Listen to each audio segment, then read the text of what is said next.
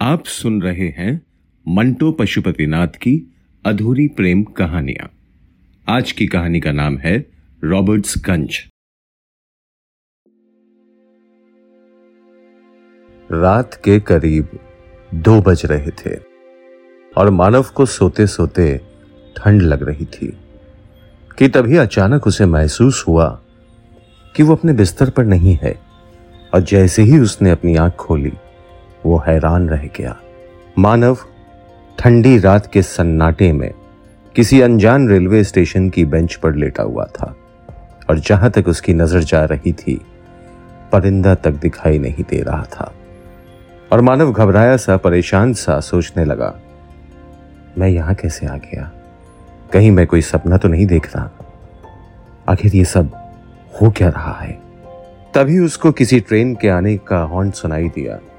और कुछ ही पलों में ट्रेन प्लेटफॉर्म पर आ गई। और स्टेशन पर चहल पहल शुरू हो गई।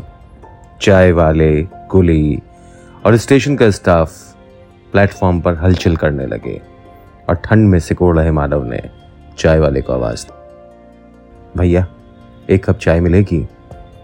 और चाय वाले ने उसको चाय का प्याला दिया और मानव ने अपनी शर्ट की ऊपर वाली जेब से एक सौ का नोट चाय वाले की तरफ़ बढ़ाया, जिसे देख चाय वाला बोला बाबूजी, छुट्टा दो ना।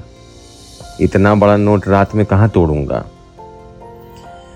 मानव ने चाय का गरम घूट पीते हुए पूछा, कितना हुआ? और चाय वाले ने कहा, दो रुपए। और मानव ने अपनी जीन्स की पॉकेट से दो का सिक्का निकाला और दे दिया। प्लेटफॉर्म पर भीड़ की गर्मी हो गई थी। कुछ लोग स्टेशन पर उतर रहे थे तो कुछ गाड़ी में चढ़ रहे थे। और फिर ट्रेन चली गई और एक बार फिर से सन्नाटा हो गया। चाय पीकर मानव को कुछ अच्छा महसूस हुआ और अपनी बेंच से उठकर बाथरूम की तरफ़ चलने लगा। और तभी उसकी नज़र स्टेशन पर लगे हुए बोर्ड पर गई, जिस पर रॉबर्ट्सगंज लिखा हुआ था। बाथरूम करके मानव वापस उसी बेंच पर बैठ गया और सोचने लगा कि वो रॉबर्ट्सगंज स्टेशन पर कैसे आ गया।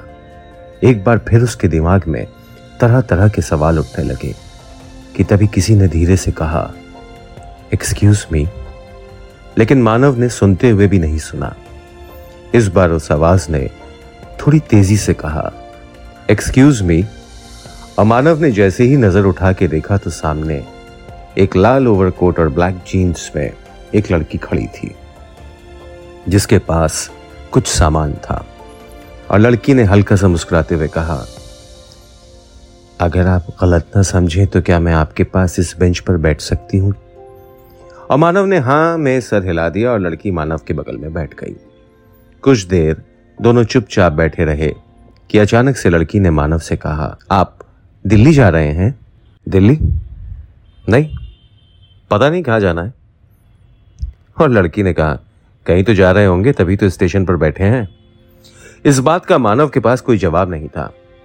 क्योंकि ये तो उसे भी खुद नहीं पता था कि वो एक अनजान शहर के रेलवे स्टेशन पर आधी रात में कैसे आ गया। लड़की ने अपने कैरी बैग से एक थर्मस निकाला और उसके ढक्कन में चाय बनाते हुए मानव से पूछा, आप चाय लेंगे? और मानव ने हा में सर हिला दिया। दोनों चाय पीने लगे। कुछ वक्त और गुजर गया, लेकिन मानव अभी तक इसी बात से परेशान था कि वो रॉबर्ट्सगंज स्टेशन पर कैसे आ गया। कि तभी लड़की ने कहा लगता है आप कम बातें करते हैं, पर सॉरी, मैं ऐसे चुप नहीं बैठ सकती। और मानव ने फीकी मुस्कान के साथ जवाब दिया, नहीं एक्चुअली बात करना तो मुझे भी पसंद है, लेकिन मैं और ये कहकर वो रुक गया, और लड़की ने कहा, आप कुछ परेशान दिख रहे हैं। आई होप सब ठीक तो है? Well by the way I am Naina और आप? Hi I am Manav nice to meet you same here तभी दो पुलिस कांस्टेबल राउंड पर चक्कर लगाते हुए इनके पास आए और मानव को देख रुक गए और उनमें से एक ने मानव से पूछा, क्या नाम है आपका और कहाँ जा रहे हैं आप?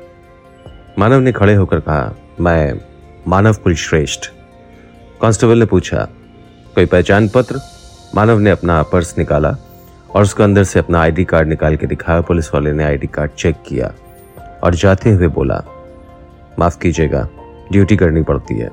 क्या है ना? एक महीने पहले इसी प्लेटफॉर्म पर एक अजनबी ने एक मुसाफिर का मर्डर कर दिया था। ये सुनते ही नैना डर जाती है। और कांस्टेबल से कहती है मर्डर सुनिए, आप लोग यहीं रहेंगे ना? कांस्टेबल कहता है, मैडम, डरिए नहीं। सुबह पाँच बजे तक हमारी ड्यूटी इसी स्टेशन पर है। कोई परेशानी हो तो आवाज़ दे दीजिएगा। वो, किसका मर्डर हुआ था? छानबीन चल रही है, बस इतना पता है कोई जवान लड़की थी, जिसने एक आदमी को चाय में जहर देकर मार दिया। यही इसी बेंच पर जहाँ आप दोनों बैठे हैं। और यह कहकर पुलिस वाले चले गए। मानव घबराते हुए सोचने लगा, ये सब क्या हो रहा है? मेरा अचानक से यहाँ आ जाना, फिर एक अनजान लड़की से मिलना और फिर ये मर्डर वाली बात। और इस अनजान लड़की ने भी मुझे चाय पिलाई। क्या मैं भी मरने वाला हूँ? आप राइटर हैं क्या? राइटर क्यों? क्योंकि जब से देख रहे हो, आप कुछ सोच रहे हैं। नहीं, वो मेरे साथ सब कुछ अजीब अजीब सा हो रहा है ना। इसीलिए मेरी समझ में कुछ नहीं आ रहा। थोड़ा सा कंफ्यूज सा हो रहा हूँ। चलिए, मैं आपका कंफ्यूजन दूर करती हूँ। अपना राइट हैंड दिखाइए। मानव अपना हाथ बढ़ाता और नैना उसके हाथ को अपने हाथ में लेकर देखती है। क्या बात है? आप तो बहुत लकी हैं। आपकी लक लाइन बहुत अच्छी है। लकी तो हूँ जो बच गया। क्या मतलब? अब वो चाय अच्छी थी। अरे चाय छोड़िए, आगे सुनिए। ये देखिए, आपकी सन लाइन भी बहुत अच्छी है। बहुत फ़ेमस बनेंगे आप। वैसे आर यू मैरिड नहीं, अभी तो नहीं। तो फिर पक्का आपकी शादी होने वाली है। वो भी बहुत जल्दी। शादी? नहीं नहीं, ऐसा कुछ नहीं है। क्यों? गर्लफ्रेंड नहीं है क्या? और अगर नहीं है तो बना लो। कहाँ से बना लू? कोई लड़की भी तो होनी चाहिए। प्रपोज करके देखो, क्या पता मान जाए। अरे किसको प्रपोज करूँ? कोई होनी भी तो चाहिए। मैं हूँ ना। करो प्रपोज। और तुमने अगर मना कर दिया तो? मना करना होता तो प्रपोज करने को क्यों कहती? एक बात पूछूँ। ऐसे किसी अनजान को एक रात की अधूरी मुलाकात में तुम अपना बॉयफ्रेंड कैसे बना सकती हो? और यह सुनते ही नैना ज़ोर ज़ोर से हंसने लगती है और मानव उसको एक टक देखता रहता है और वो कहती है, तुमने शायद मुझे पहचाना नहीं। क्यों? मानव हैरानी से कहता है, पहचाना नहीं? वॉट डू यू मीन हम पहली बार मिल रहे हैं। I don't even know you but I know you mister Manav Kulshreshtha B Com from Allahabad university then M B A from D U height पाँच फुट दस इंच और weight seventy one के घर के बड़े लड़के हो और तुमसे छोटी दो बहनें हैं। फादर नेचुरोपैथी डॉक्टर हैं और मदर क्रॉसवेट इंटर कॉलेज में पढ़ाती हैं। और कुछ जानना है अपने बारे में? यह सब सुनकर मानव के होश उड़ जाते हैं। उसका सर चकराने लगता है। उसको यकीन नहीं होता कि कोई अजनबी सिर्फ़ हाथ देखकर इतना सब कैसे बता सकता है। तभी नैना कहती है, मानव कब तक सोचते रहोगे? जो करना है वो करते क्यों नहीं? बोलो करोगे ना मुझसे शादी? मानव फिर चुप हो जाता है और नैना उसका हाथ अपने हाथ में लेकर भावुक हो जाती है। मानव, तुम कब समझोगे? ये सब कोई सपना नहीं है। हमारा जन्मों जन्मों का रिश्ता है। कुछ बोलो मानव, चुप क्यों हो? क्या बोलू मैं? ये सब इतना जल्दी हो रहा है कि मेरी कुछ समझ में नहीं आ रहा नैना। मानव हमारे पास समय नहीं है। अगर तुमने आज अभी हाँ नहीं किया तो बहुत देर हो जाएगी। फिर चाह कर भी हम एक नहीं हो पाएँगे। प्लीज़, हाँ कर दो ना मानव। प्लीज़। तभी स्टेशन पर एक ट्रेन आकर रुकती है और प्लेटफॉर्म पर दोबारा भीड़ हो जाती है। बेंच के सामने वाले डिब्बे से एक बड़ा सा परिवार निकलता है, जिसका काफ़ी सामान होता है। परिवार के लोग इनकी बेंच के पास सामान रखने लग जाते हैं और एक बूढ़ी औरत को सामान पर बैठा देते हैं, जिसे देख नैना खड़े होती हुए कहती है, सुनिए, आंटी आप यहाँ आराम से बैठ जाइए ना? और वो माता जी को बेंच पर बैठा देती है। मानव भी खड़ा हो जाता है और एक प्रेग्नेंट महिला को जगह दे देता है।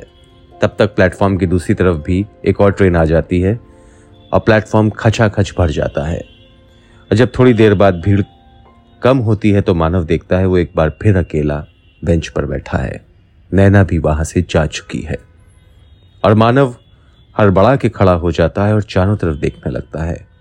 नैना कहीं भी नज़र नहीं आती। तभी वही चाय वाला आता है और मानव उससे चाय लेता है और दो का सिक्का निकाल के देता है।